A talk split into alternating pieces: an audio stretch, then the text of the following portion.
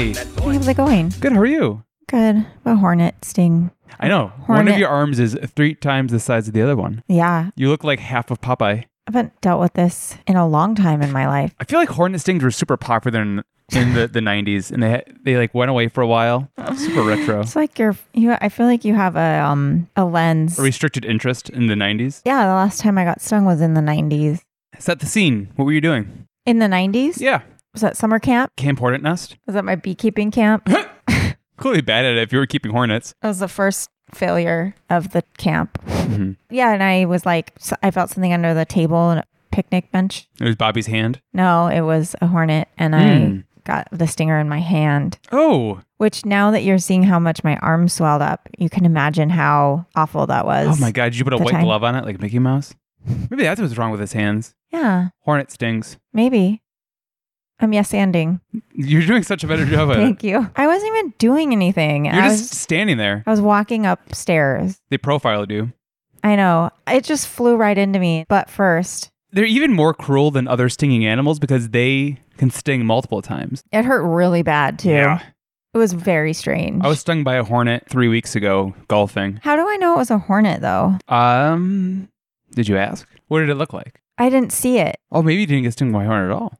Well, what, what else could sting you like this? Barbed wire? I'm pretty sure it wasn't barbed wire. Okay. We should house this. We'll write on the whiteboard all of your symptoms. Lupus, Lupus could have stung you. Lyme disease, George lupus. Um, sarcoidosis, sarcoidosis. ptosis, Skin skin tags. Um, Huntington's. chemicals under the sink. uh, rotten tooth Lead poisoning. and too much Tic Tacs. Cross that off the list. Sounds like it's a hornet sting. Yeah, But I did take some antihistamine today, and wow, that stuff knocked me out. man, Wh- Not only are we recording on a Sunday evening, which we said we It's weren't going to do, problematic. I'm also super tired and nursing a hornet sting. You- So this is going to be a good Oh, one. it's I can good. already Can tell. you hear people pressing unsubscribe? Oh, what does that sound like? Roop. So Welcome wel- to welcome to Rev Psych, Rough Psych, the, the, mini brief psych, psych sodes, comedy psych sodes. compsec sodes. I hope we hope you guys liked the first one last week. I liked we it. enjoyed it. King George III. I might have it come out a little bit later in the week. It came out on Friday. I know. I might push it a day or two. I really enjoyed it on Friday. I'm I just heard a gonna couple say. people saying that they were surprised to get another one so quickly.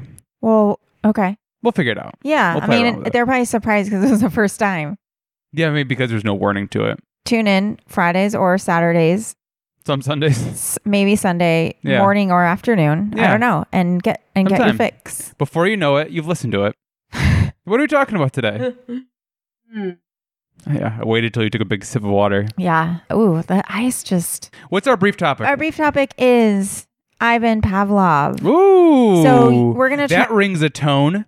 Shut up. What about Pavlov? So many things. One, One. What do I always say about Pavlov? He- Russian. I've never said that to you about Pavlov. You never told me he was Russian? No, I don't think I've ever. I mean, he is Russian. Well, Okay, you just told me then. Okay. What do I always say besides that? It wasn't a bell, it was a tone. Yes, exactly. Okay. That's one of my favorite things to tell Say people. in general. yeah. When you introduce yourself to people, you do say that a lot. I'm Dr. Diana. And it was a tone, not a bell. And who are you? I'm Dr. Mike. And it was a tone, not a bell. It was Good. actually a lot of things. Okay. It was not a bell. There were tones, there were shocks, there were like all kinds of different stimuli, but it was never a bell. And I don't know why we got that in our heads. I don't know. So- All right, tune in next week when we find out. So Pavlov, he was born in 1849, died in Okay. 1936. That's a pretty long life, actually, for 49 to 36. that time. Mm-hmm. So he's almost 100. Minus 13. 12, 13, 14, 14. 13. 13. Yep. This is our minisode about math. Yeah. That's when I'm going to start referring to people's ages as the closest tens, and then I'll subtract back from it. Right. He was born in, I'm not going to say this right, Raya. Russia? Ry- Ryazan, Russia. Mm. Um, his full name is Peter Demit. This is when we need Yakov Smirnov on so Yeah. he can help us pronounce these Russian names. Ah, His we name- should DM this episode to him so he can critique us. His name was Peter Dmitrievich. Dmitrievich?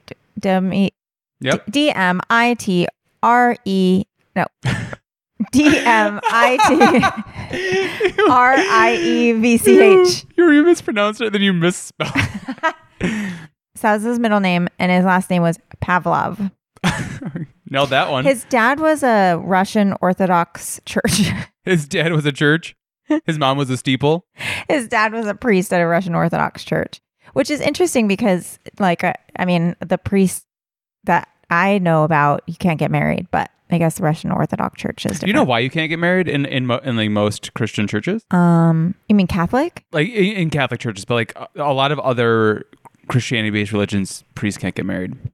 Well, I thought priests were only Catholic. I thought they were n- like uh, preachers or Maybe. Well, then, uh, well, 'cause I'm, I'm I only know Catholicism. yeah, So, guys, anyways, do you Yeah. know why priests can't get married? because the people that they would marry are already married to God. No, Why?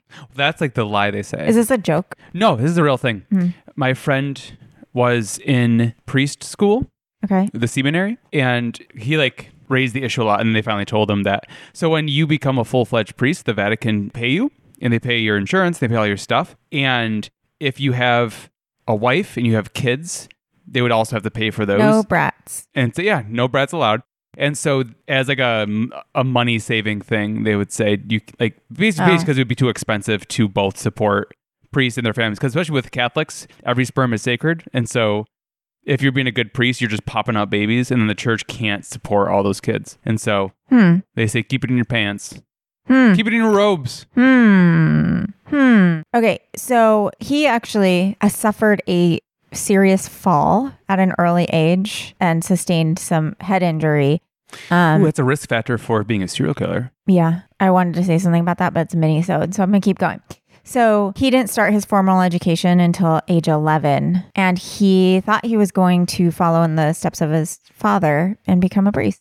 Huh. Actually, a lot of these things I'm going to tell you about Pavlov are from Mental Floss, and there is an article called 12 Fascinating Facts About Ivan Pavlov. One. Well, let me tell you first who he was. So he was a physiologist. I should know this. Yeah, yeah, because he was studying dog digestion. Yeah. Yep. Phys- yeah, I got it right. Woo! He was mostly interested in the mechanism of digestion and then just kind of happened upon the idea that you can pair two stimuli together. So, a tone and the food. And then eventually, through multiple pairings of that, the tone or the shock or whatever the other stimulus is would elicit the same response as the food did in dogs. So, dogs and people and actually all organisms that are mammals probably yeah because i don't think i don't know that we know do birds salivate I've never seen a bird drool before. i mean Oh no, in the Flintstones they did. so It's a living. so birds what no i'm not going to talk about birds so we'll, any- we'll save it for a different episode. yeah any animal that salivates starts to salivate when they have food in front of them because they're anticipating it's the beginning of digestion and they're anticipating putting food in their mouth we refer to that colloquially as oh my mouth is watering Yep. Okay. He then observed, like I said, that the food in front of the dogs would produce salivation, but then through multiple pairings, the other stimuli would also elicit drooling and salivation, right? So Right. eventually you remove the food. The dog learns that the actual other stimuli is to start to expect food to be delivered. Yes. So, like our dogs, for example, when we unscrew the lid of the treat jar, they They go nuts. they bowl over and their mouths are just full of liquid. That's one. The sound of the knife cutting is another one. Oh, it 'cause is because they think it's carrots. They actually can dis- differentiate the sound of well Carrots and celery. carrots.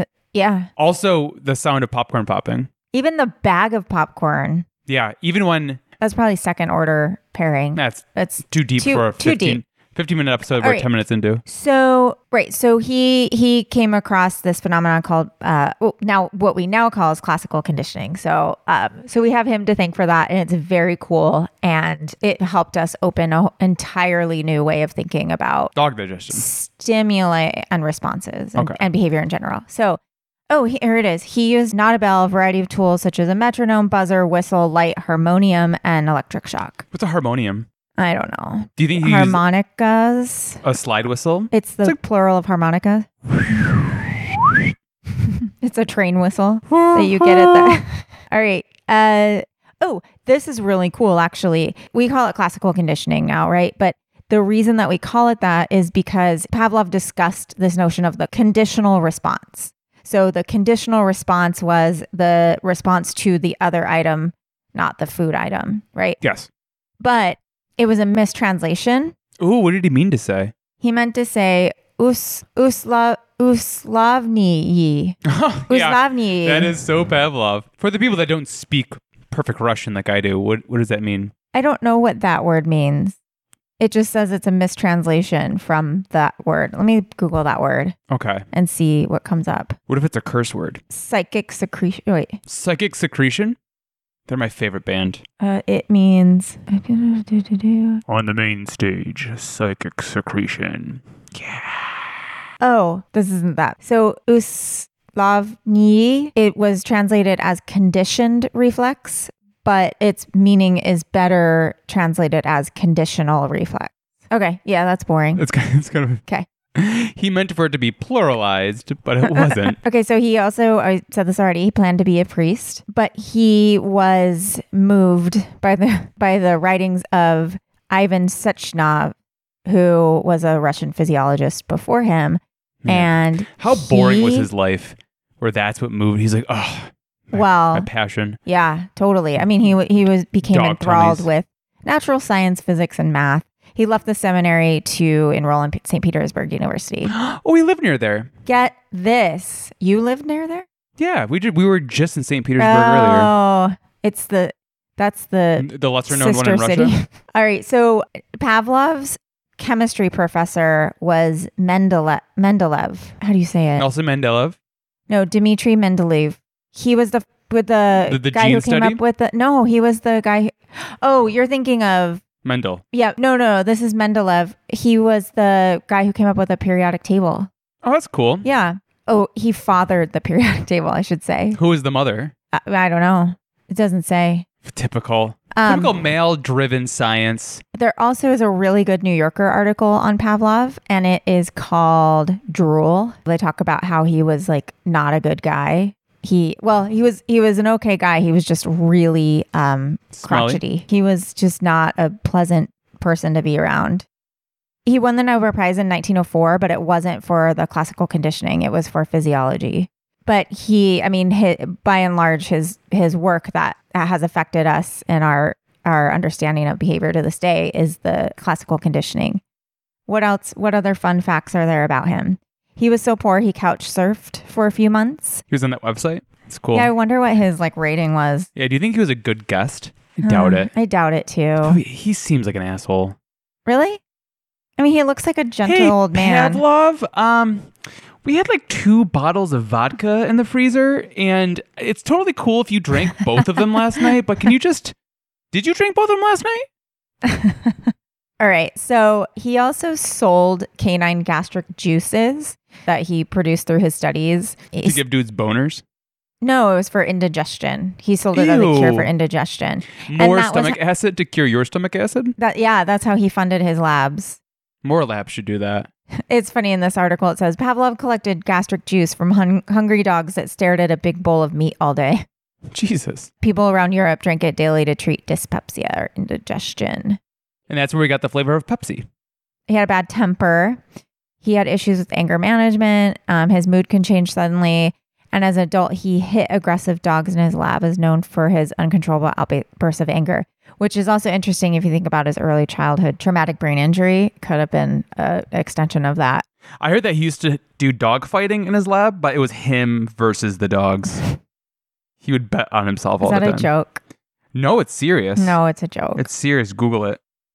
Um, Pavlov dog fighting. He spoke out against communism in the Soviet Union. It put him in a bad light in Russia. Under Lenin, he got really upset because his money from the Nobel Prize was actually taken by the communist government. and redistributed Yes, Pavlov told Stalin that he was ashamed to be called a Russian, to his face. either in his face or in letter face. How many more facts do you got? I'm actually, I did just want to say that he had to keep his dogs alive because